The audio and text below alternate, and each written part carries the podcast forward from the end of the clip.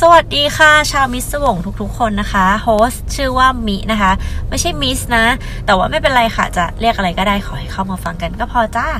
เอ่อตอนนี้ที่มานั่งคุยกับทุกคนอยู่ตอนนี้นะคะ ไม่ได้มาเตือนว่าตอนนี้มันน่ากลัวแต่อย่างใดนะคะ เพราะว่าตอนนี้เนี่ย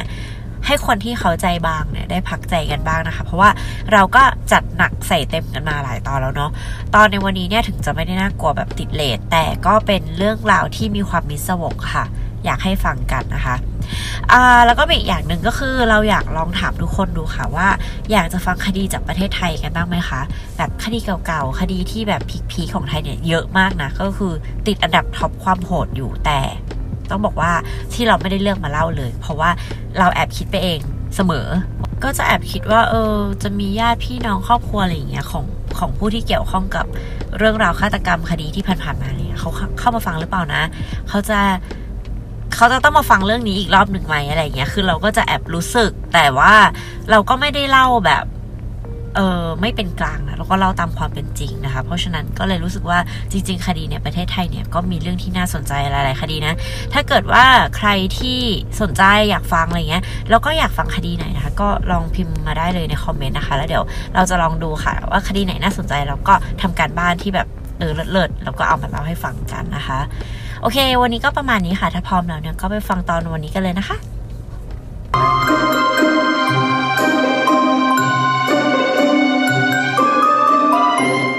สวัสดีค่ะทุกๆ คนยินดีต้อนรับเข้าสู่มิสวงนะคะ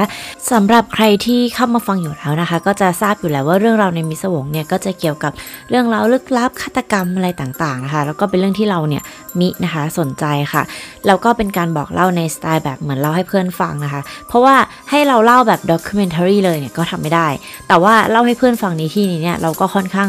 หาเรื่องราวที่ลง detail มาเล่านะ ไม่ได้แบบ เออแก A ฆ่า B B โดนจับเนี่ยไม่ใช่ ก็จะแบบ A เป็นใคร B เป็นใคร แล้วก็เรื่องราวมันเป็นยังไง ให้ได้มากที่สุดเท่าที่เราเนี่ยจะหามาได้ค่ะ เพราะว่าเรารู้สึกว่าการพยายามที่จะหาข้อมูลที่เยอะที่สุดเกี่ยวกับทั้งผู้กระทำความผิดและผู้เสียชีวิตหรือว่าเหยื่อเนี่ยมันคือการแบบไว้อะไรเหยื่อเนาะแล้วก็สำหรับผู้ที่กระทำความผิดเนี่ยเราก็มองว่าบางครั้งเราก็ ต้องรู้ว่าชีวิตเขาเป็นยังไงมายังไง บ้างถึงได้กระทำความผิดหรือว่าอะไรต่างๆ ที่เขาทำไป แต่บางคนเนี่ยก็ไม่ไม่มีที่มาที่ไปนะ เหมือนเกิดมาชั่วเลยก็มีค่ะเพราะฉะนั้นก็ยินดีต้อนรับนะคะสำหรับใครที่เข้ามาฟังใหม่ๆนะคะ เป็นผู้ฟังใหม่ๆ ก็ขอบพระคุณมากๆเลยค่ะ ส่วนคนที่ฟังกันมาตลอดอยู่แล้ว ก็กราบขอบพระคุณค่ะ ก็ขอบคุณทุกคนจริง ๆนะคะ ที่เข้ามาเจอมิในทุกๆอาทิตย์นะคะ เรื่องราวในวันนี้นะคะ ก็จะเป็นเรื่องราวที่ไปในทางผจญภัยค่ะ แต่ว่า แน่นอนว่าก็ต้องมีกลิ่นอายของความเป็นช่องมิสวงนะคะ เรื่องเราจะเป็นยังไงตอนจบเนี่ยก็ต้องติดตามกันนะคะ แต่รับรองว่าเรื่องเราในวันนี้เนี่ยสนุกแน่นอนค่ะ เราจะย้อนกลับไปในช่วงก่อนที่จะเกิดสงครามโลกครั้งที่1นนะคะ สงครามโลกครั้งที่1เนี่ยก็จะเป็นในช่วงปี 1910 กว่าๆนะ10หรือ 14 17 อะไรประมาณนี้นะคะมีคู่สามีภรรยาคู่หนึ่งค่ะ ที่ใช้ชีวิตอยู่ในปารีสนะคะชื่อว่าพอลแล้วก็รูอิส กรัมค่ะ เป็นคู่สามีที่แบบว่าก็อินเลิฟธรรมดาเลยค่ะ เป็นแบบ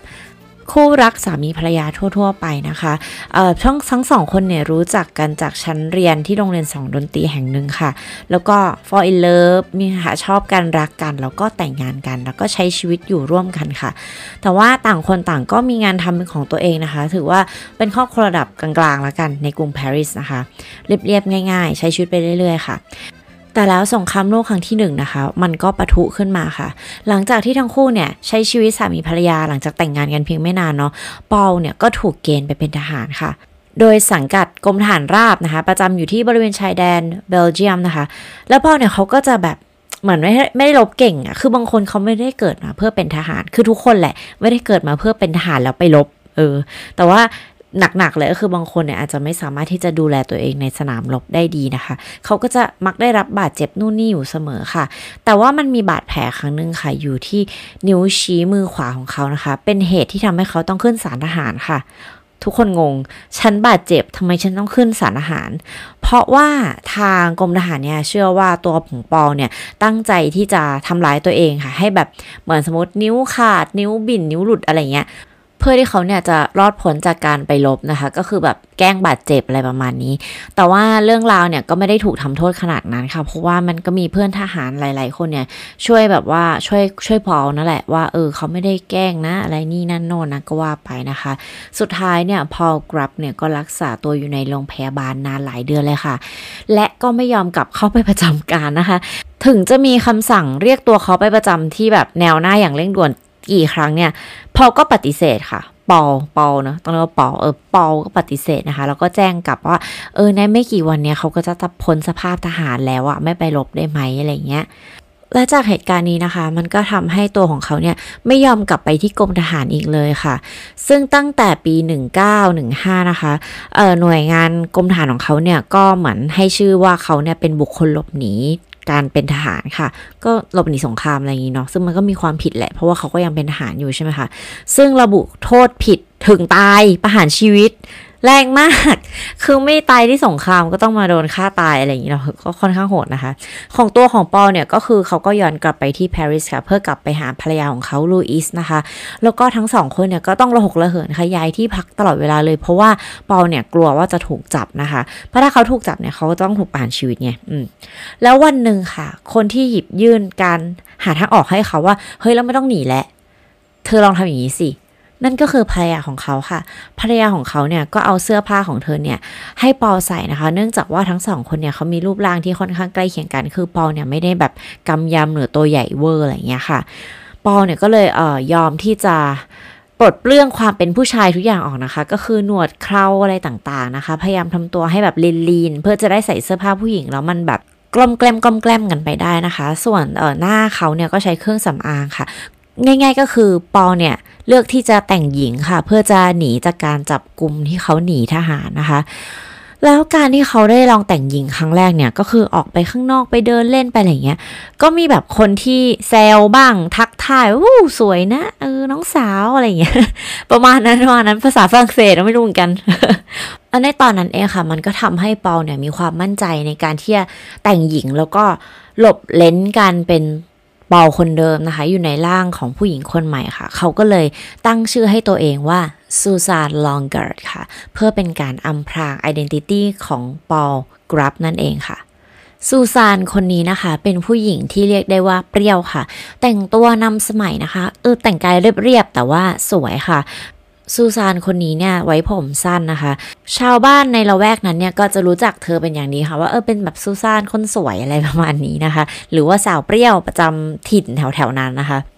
ตอนนั้นเองค่ะซูซานก็ได้งานทำที่บูติก ในย่านหรูของถนนดูโฟบรูเซงตูโนเรนะคะ ซึ่งอาจจะพูดผิดต้องขอบกราบขออภัยใครอยู่ฝรั่งเศสนะคะ ก็มาแก้ได้นะว่ามันเรียกว่าอะไร ซึ่งในที่นั้นเนี่ย ตัวของซูซานก็ได้งานเป็นช่างเย็บค่ะ แล้วบางครั้งเนี่ยเธอก็ได้เป็นนางแบบด้วยนะคะเเพราะว่าเธอเนี่ยมีหุ่นที่อาจจะ ผอมเพรียวสูงโปร่งอะไรเงี้ยอาจจะเหมาะกับการที่จะเป็นนางแบบเนาะแล้วก็เธอก็เข้าได้กับทุกๆ คนในบูติกเป็นอย่างดีค่ะ แต่ว่าตอนนั้นเองเนี่ยมีพนักงานสาวนะคะ อายุประมาณแบบ 16-17อะไรเงี้ยเริ่มสงสัยค่ะว่าซูซานคนนี้เนี่ยเป็นผู้ชายหรือเปล่านะ แต่ เธอก็ไม่กล้าพูดอะไรค่ะ เพราะว่าทั้งสองคนเนี่ยเหมือนว่าจะมีความสัมพันธ์กันค่ะ แต่ว่าไม่แน่ใจว่ามันแค่ไหนอะไรแบบไหนยังไงนะคะ แต่เอาเป็นว่าเด็กสาวคนนี้เนี่ยเริ่มสงสัยว่าซูซานเนี่ยจะเป็นผู้ชายค่ะแต่ว่ามันก็ไม่ได้ทำให้ปอลหรือซูซานคนนี้เนี่ยเเดือดร้อนอะไรนะคะ พวกเขาเนี่ยก็เปลี่ยนงานไปเรื่อยๆค่ะ แล้วก็เริ่ม ชอบความเป็นผู้หญิงมากขึ้นเรื่อยๆเหมือนกันนะคะ ก็คือตัวของซูซานเนี่ยนอกจากแต่งหญิงแล้วเนี่ยก็ยังใช้ชีวิตเหมือนผู้หญิงเลยหลายอย่างนะ แล้วก็เขามักแวะเวียนไปที่ย่านที่ชื่อว่าบัวเดอร์บูโลนบัวเดอร์บูโลนถ้าเกิดว่านั่นแหละเหมือนเดิม ถ้าพูดผิดก็แก้ได้นะคะ ซึ่งมันเป็นย่านที่เรียกได้ว่าย่านโคมแดงค่ะ ก็คือเป็นย่านที่ทุกคนรู้กันนะว่าตรงนี้เนี่ยจะมีการอาคาประเวณีนะ หรือมหาคู่นะ สามารถแบบ ปลี่ยนคู่นอนได้อะไรอย่างเงี้ยค่ะ ซึ่งตัวของซูซานเนี่ยก็ค่อนข้างมีรสนิยมที่สนุกสุดเหวี่ยงนะคะ คือเขาสามารถมีเพศสัมพันธ์ได้ทั้งชายแล้วก็หญิงค่ะ หรือว่าเขาเป็นใบนั่นเองนะ เออ ส่วนลุยส์เนี่ยภรรยาของปอเนี่ยก็ทราบดีค่ะ ว่าปอ slash ซูซานเนี่ยมีความสัมพันธ์แบบนี้นะ เขามักไปที่ย่านนี้นะอะไรเงี้ย แล้วก็บอกว่าปอหรือว่าซูซานเนี่ย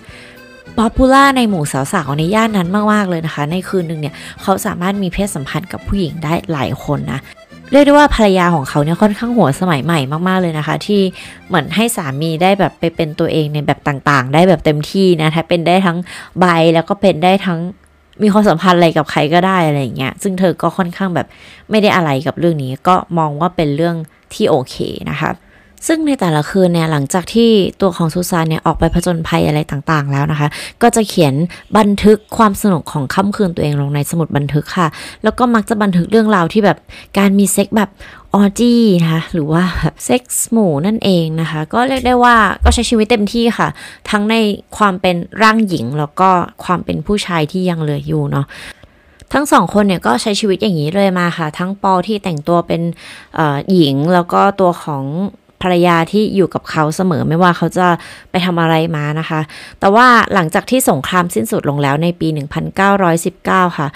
แต่ก็ไม่ได้หมายถึงว่าการที่ปอต้องหลบหนีเนี่ยมันจะสิ้นสุดไปด้วยนะคะ เพราะว่าเรื่องของกฎหมายเนี่ยการที่ปอกระทำผิดในการหนีสงครามเนี่ยมันก็ยังอยู่ค่ะ ทั้งคู่เนี่ยก็จะต้องแบบว่าหนีไปหนีมาอะไรเงี้ยเดี๋ยวไปสเปนเดี๋ยวไปฝรั่งเศสเดี๋ยวอยู่ปารีสอะไรก็หนีไปเรื่อยๆนะคะ ในปี 1923 ค่ะซูซานนะคะหรือปอลเนี่ยก็เริ่มสนใจกีฬาสมัยใหม่นั้นก็คือกีฬาโชว์เครื่องบินในบูเก้ค่ะ เขาเป็นนักกระโดดร่มหญิงคนแรก เฮ้ย ล้ำไปอีกเป็น transgender ในขณะที่ปี 2022 แล้วเนี่ย ที่เริ่มมีแบบว่าเพศสภาพแบบ transgender เนาะเปลี่ยนจากผู้ชายเป็นผู้หญิงแล้วไปแข่งกีฬาในประเภทของผู้หญิงเนี่ย ก็ยังเป็นการถกเถียงกันอยู่ว่าแบบ เฮ้ยมันแฟร์ไหมอะไรเงี้ยเพราะว่า physical มันก็ยังแบบ เป็นผู้ชายหรือเปล่าอะไรเงี้ย แต่ว่าในปี 1923 เนี่ย ซูซานคนนี้นะคะ หรือว่าปอนะคะ ก็กลายเป็นนักกระโดดล่มหญิงคนแรกไปได้เนาะ อืม นั่นแหละค่ะ เอาเป็นว่าเขาก็ยังใช้ชีวิตเต็มที่อยู่นะ ถึงเขาจะหนีทหารนู่นนี่นั่นโน่นนะคะ แล้วก็ซูซานเนี่ยก็กลายเป็นแขกประจำของบูเดอร์บูโลนอีกครั้งหนึ่งนะคะ ก็คือเป็นย่านโคมแดงที่บอกนะคะ แต่ว่าครั้งนี้เนี่ยเขาบังคับให้ภรรยาเนี่ยตามไปด้วยค่ะ ไปร่วมผจญภัยในค่ำคืนอันแสนจะวาบหวามของเขานะคะ แล้วก็หาคู่ให้กับภรรยาด้วยค่ะ ก็เรียกได้ว่าเป็นคู่สามีภรรยาที่ใช้ชีวิตค่อนข้างโหดสมัยใหม่มาก ๆ เลย ในปี 1925 ค่ะ ก็เป็นปีที่เรียกได้ว่าพลิกผันชีวิตของปออีกครั้งหนึ่งนะคะ เพราะว่ามีการ ออกกฎหมายอภัยโทษฉบับใหม่ค่ะ เป็นผลให้ตัวปอเนี่ยสามารถกลับมาใช้ชีวิตได้โดยปราศจากความผิดนะคะ ก็คือเขาไม่จำเป็นที่จะต้องแบบว่ากลัวการขึ้นศาลทหารนี้ต่อไปแล้วเนี่ย เพราะว่ามันมีการออกกฎหมายอภัยโทษว่าเออเมื่อชายหลบหนีทหารนี่นั่นโน่นนะคะ ก็ไม่เป็นไรแล้วเพราะว่าสงครามเนี่ยได้จบลงแล้วค่ะ ซึ่งในตอนนั้นเนี่ยก็มีผู้ชายหนีทหารประมาณ 6 7หมื่นคนนะคะ แต่ว่าจริงๆถือว่าเป็นจำนวนที่น้อยมากๆ เพราะว่าคนที่ไปรบจริงๆเนี่ยก็มีเป็นล้านค่ะ จริง ๆ ก็ไม่มีใครอยากไปเสียชีวิตไปตายไปอะไรอย่างเงี้ยเนาะแต่ว่าณตอนนั้นเราก็มีหลายหลายความรู้สึกนะ มันเหมือนแบบเออก็ทำเพื่อชาติด้วยอะไรด้วยเนี่ย เหมือนตอนที่เหมือนตอนนี้ที่ยูเครนเขาก็ต้องปกป้องประเทศตัวเองเมื่อรบกับรัสเซียนะคะ แต่ว่าปอของเราค่ะเขามีความสุขมากๆนะคะ ในวันนั้นที่เขารู้ว่าเขาสามารถที่จะกลับมาเป็นผู้ชายได้แล้ว ไม่ต้องแต่งหญิงต่อไปแล้วเนี่ยเขาก็ถอดชุดผู้หญิงทันทีค่ะแล้วก็เปลี่ยนเป็น ปอลคนเดิมนะคะ สวมหมวกเบเร่เดินทางไปที่กรมทหารแล้วก็ไปรายงานตัวนะคะว่า โอเคเขาเนี่ยเคลียร์พ้นจากทุกอย่างแล้วเนาะ และในตอนนั้นเองค่ะ เรื่องราวของปอลชายหนีทหาร หรือ slash mademoiselle ซูซี่หรือซูซานนะคะ แล้วแต่ว่าบางทีก็เรียกซูซี่บางทีก็เรียกซูซานนะคะ ขอเรียกว่าซูซานละกัน ก็เลยกลายเป็นเรื่องที่แบบ เฮ้ยโหสนุกมากทุกคนก็นำมาตีแผ่ในหนังสือพิมพ์นะว่า เฮ้ย เรื่องจริงเนี่ยมันพีคมาก ๆ เลยนะ คู่สามีภรรยาเนี่ยเขาใช้ชีวิตแบบนี้เนาะอะไรเงี้ย แล้วเปาเนี่ยก็กลายเป็นคนดังนะคะ มีคนแบบว่าสนใจอยากรู้ข้อมูลของเขาเพิ่มเติมมากๆเลย แล้วก็มีคนที่แบบว่าเขียนจดหมายมาหา เพื่อปรึกษาเรื่องการกำจัดแบบนวดเข้าหรือขนบนหน้านะคะ และส่วนใหญ่คนที่เขียนจดหมายมาหาเขาเนี่ยก็คือผู้หญิงที่มีปัญหาเรื่องนี้นั่นเองค่ะ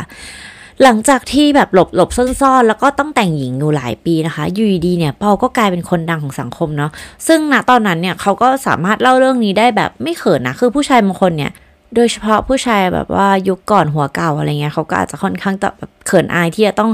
เล่าว่าตัวเองแบบเออแต่งตัวเป็นผู้หญิงนะคะ แต่ว่าเรื่องราวนี้เนี่ยไม่ได้เกี่ยวกับปอเลยปอเนี่ยคือเต็มที่ค่ะ ทั้งแจกลายเซ็นทั้งแบบเอ้ยให้ดูรูปทั้งต่างๆนะคะ แถมยังโอ้อวดว่าเขาเนี่ยมีอะไรกับผู้หญิงเป็นแบบเป็นพันคนเลยนะคะ ทุกคนอาจจะคิดว่าอ้าวเรื่องราวเนี่ยมันก็จบลงได้ด้วยดีนะ ไม่ต้องหลบซ่อนเป็นผู้หญิงแล้วอะไรแล้วนะคะ แต่ว่ามันไม่ได้เป็นอย่างนั้นนะสิคะ เพราะว่าหลังจากที่ตัวตนของปอเนี่ยกลับมาเป็นผู้ชายนะคะ ซึ่งมันก็จะกลายเป็นคู่สามีภรรยาแบบปกติเนาะมันก็กลับสร้างปัญหาชีวิตคู่ให้กับทั้งสองคนค่ะ เพราะว่าอย่าลืมว่าตอนที่ปอแต่งตัวเป็นซูซานเนี่ยหรือว่าแต่งหญิงเนี่ยทั้งคู่อยู่ด้วยกันเหมือนเลสเบี้ยนเนาะมานานหลาย ๆ ปีอะแล้วอยู่ดีๆอะ ก็ต้องกลับมาปรับสภาพมาเป็นชายแท้หรือว่าคู่สามีภรรยาเหมือนเดิมอะไรเงี้ย มันก็ทำให้ปอเนี่ยค่อนข้างดีเพรสค่ะ แล้วก็ไม่สามารถที่จะ ปรับตัวได้เหมือนเดิมนะคะ เขาก็เลยต้องพึ่งแอลกอฮอล์แล้วก็ยาเสพติดค่อนข้างหนักมาก ๆ เลยนะคะ และการที่เขาเสพยาเสพติด แล้วก็ติดแอลกอฮอล์เนี่ย มันทำให้เขาเนี่ยกลับกลายเป็นผู้ชายอีกคนหนึ่งเลยค่ะ แทนที่จะเป็นเปาคนเดิมนะคะ เปาคนนี้เนี่ยกลายเป็นคนที่ชอบใช้กำลัง แล้วก็แบบ domestic abuse นะคะ ก็คือซ้อมเมียอะไรแบบนี้นะ และในเวลานั้นเนี่ยลูอิสเนี่ยเขาก็เพิ่งมีลูกค่ะกับเปอเป็นแบบลูกชายแบบวัยเบบีอะไรอย่างเงี้ยกลับกลายเป็นว่าลูอิสเนี่ยจะต้องออกไปทำงานหาเลี้ยงดูครอบครัวนะคะ เพราะว่าปอเนี่ยติดยาหนักมากค่ะ แล้วก็ติดเหล้าหนักมากนะคะทำให้เขาเนี่ยไม่สามารถที่จะทำงานแบบที่ไหนได้นานๆ ก็คือทำงานไม่ได้นั่นแหละ แล้วลูกชายของปอและลูอิสเนี่ยก็ป่วยค่ะ ป่วยแบบว่าต้องได้รับการรักษาที่โรงพยาบาลอะแต่ว่าทั้งคู่เนี่ยไม่มีเงินพอที่จะแบบพาไปหาหมอหรือว่าพาไปรักษาตัวหรือซื้อยาดีๆ ให้ลูกนะคะ ซึ่งมันก็เป็นสาเหตุที่ทำให้ชีวิตคู่เนี่ยที่ตึงมากๆแล้วเนี่ยก็ยิ่งตึงไว้มากกว่าเดิมนะคะ จนมาถึงค่ำคืนในวันที่ 21 กรกฎาคมปี 1928 ค่ะ ปอออกไปดื่มเหล้านะคะ แล้วก็กลับมาบ้านเมาไม้เหมือนทุกครั้งค่ะ แล้วก็เหมือนเดิมค่ะ สิ่งที่เขาทำเนี่ยก็คือทุบตีลุยส์นะคะ แล้วก็อาจจะลามไปถึงลูกน้อยที่ป่วยอยู่ด้วยค่ะ ซึ่งลุยส์เนี่ยก็พยายามที่จะปกป้องลูกนะคะแล้วก็ปกป้องตัวเองจากการทุบตีค่ะ เธอก็เลยหยิบปืนนะคะ แล้วก็ยิงไปที่ปอค่ะ ด้วยความกลัวแล้วก็ตื่นตระหนกค่ะ และลูอิสก็ถูกตำรวจจับค่ะ แต่ว่าลูอิสเนี่ยก็ไม่ได้ปิดบังนะคะ ว่าเกิดอะไรขึ้นบ้าง เธอเล่าทุกอย่างให้ตำรวจฟังด้วยความจริงค่ะ ว่ามันเกิดอะไรขึ้นในคืนนั้นอะไรเงี้ยแล้วเธอเนี่ยพยายามที่จะปกป้องตัวเองนะคะ จากการเปลี่ยนเป็นอีกคนหนึ่งของปอ หลังจากที่เขาเมาหรือว่าเสพสารเสพติดมาค่ะ แต่เรื่องที่มันเศร้ากว่านั้นนะคะ คือลูอิสเนี่ยจะต้องเสียลูกชายไปค่ะ เพราะว่าระหว่างที่เธอเนี่ยต้องติดคุกแล้วก็รอการพิจารณาคดีอะ คือลูกชายของเธอเนี่ยไม่สามารถที่จะรอดจากการป่วยได้นะคะ คือไม่มีใครดูแลเขาด้วยแหละ เพราะว่าปอเนี่ยก็เสียชีวิตไปแล้ว ซึ่งก็พึ่งพาไม่ได้นะคะ ส่วนตัวของลูอิสเนี่ยก็ต้องติดคุกไง มันก็เลยทำให้ลูกน้อยเนี่ยไม่ได้รับการดูแลที่ดีพอแล้วก็ป่วยหนักแล้วก็เสียชีวิตไปนะคะ ต้องบอกว่าเรื่องราวที่ลูกน้อยเสียชีวิตไปเนี่ย มีผลต่อการตัดสินคดีในศาลมากๆค่ะ ในที่สุดเนี่ยศาลก็ตัดสินให้ลูอิสเนี่ยพ้นผิดนะคะ เพราะว่าปอลกราฟเนี่ย เป็นคนที่หนีทหารถูกไหมคะเอ่อใช้ความรุนแรงทุกครั้งที่เมาไม้นะคะ ถือว่าเป็นคนที่แบบใช้ไม่ได้สำหรับศาลนะคะ สมควรแล้วที่ลูอิสเนี่ยจะปกป้องตัวเองโดยการแบบยิงเขาจนเสียชีวิต อันนี้คือสิ่งที่ศาลตัดสินนะ และในที่สุดลูอิสเนี่ยก็แต่งงานใหม่เป็นครั้งที่สองค่ะ แล้วเธอก็ใช้ชีวิตอย่างยาวนานในกรุงปารีสนะคะ จนเสียชีวิตในปี 1981 ค่ะ เป็นอันจบตำนานนะคะ ลูอิสและปอลกรับค่ะ หรือว่าลูอิสและก็ซูซานกรับนั่นเองนะคะ เป็นยังไงกันบ้างคะเรื่องราวในวันนี้ วันนี้มาแบบไลท์ๆนิดนึงนะคะ เป็นเรื่องราวที่แบบเออเป็นเรื่องราวที่น่าสนใจของคู่สามีภรรยาที่ใช้ชีวิตค่อนข้างโลดโผนมากๆอยู่นะ แล้วเราก็รู้สึกว่าเออมันมีอะไรในเรื่องนี้ให้แบบนำมาหยิบยกมาเล่านะ เช่น การที่จะต้องแบบหนีทหารคือบางคนเขาไม่อยากลบจริง ๆอะ่ะ มันการไปลบมันก็ควรจะเป็นอะไรที่ เบสออนความสมัครใจนิดนึงไหม เพราะว่าเป็นไปได้ว่า เอ้ยแก้วขาวลงไปเนี่ยก็คือตายแล้วนะคะ เพราะว่ามันคือลบอะสงครามอะไม่ใช่แบบเกณฑ์อาหาร ซึ่งการเกณฑ์อาหารเนี่ยก็เป็นอะไรที่น่าถกเถียงนะคะ เพราะว่าหลาย ๆ คนที่เรารู้จักเนี่ยเขาก็ไม่อยากเกณฑ์อาหาร เหมือนแบบไม่อยากเกณฑ์อาหารไม่อยากเรียนรอดอด้วยอะไรเงี้ย แต่ว่าก็เหมือนต้องทำเพราะว่ามันต้องทำอะไรเงี้ย ซึ่งจริงมันก็ควรจะเลือกได้ว่า เออ ถ้าคนที่ไม่ได้เกณฑ์อาหารแล้วต้องเลือกทำอะไรได้บ้าง แบบมีอย่างอื่นให้เลือกทำได้ไหมอะไรเงี้ย ก็น่าจะเป็น อะไรที่ปรับเปลี่ยนได้แล้วเนาะ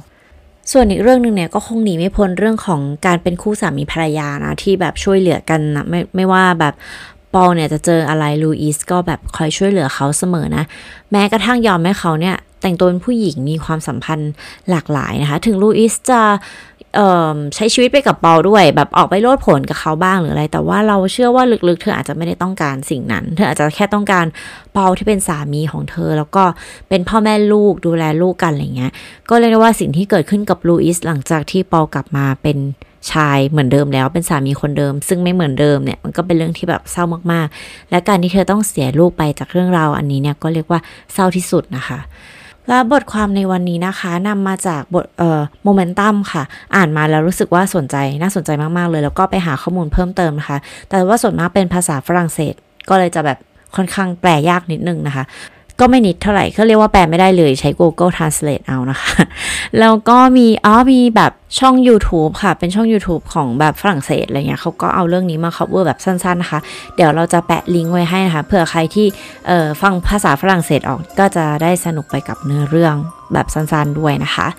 ขอบพระคุณทุกคนมาก ๆ นะคะ ที่ติดตามกันมาจนถึงตอนนี้นะคะ ถ้าสมมติว่าใครที่ยังไม่ subscribe ก็รบกวน subscribe ให้ด้วยนะคะ แต่ไม่ซับก็ไม่เป็นไรค่ะเหมือนเดิม แล้วมาเจอกันใหม่ในตอนหน้านะคะ อย่าลืมดูแลสุขภาพนะคะ กินวิตามินดื่มน้ำเยอะ ๆ พักผ่อนให้มาก ๆ ค่ะ แล้วก็อย่าเครียดนะคะ ความเครียดจะทำให้เราป่วยค่ะ ซึ่งตัวเองก็คือเครียดแล้วก็ป่วยบ่อยมากค่ะ โอเค ไว้เจอกันใหม่ในตอนหน้านะคะ สวัสดีค่ะ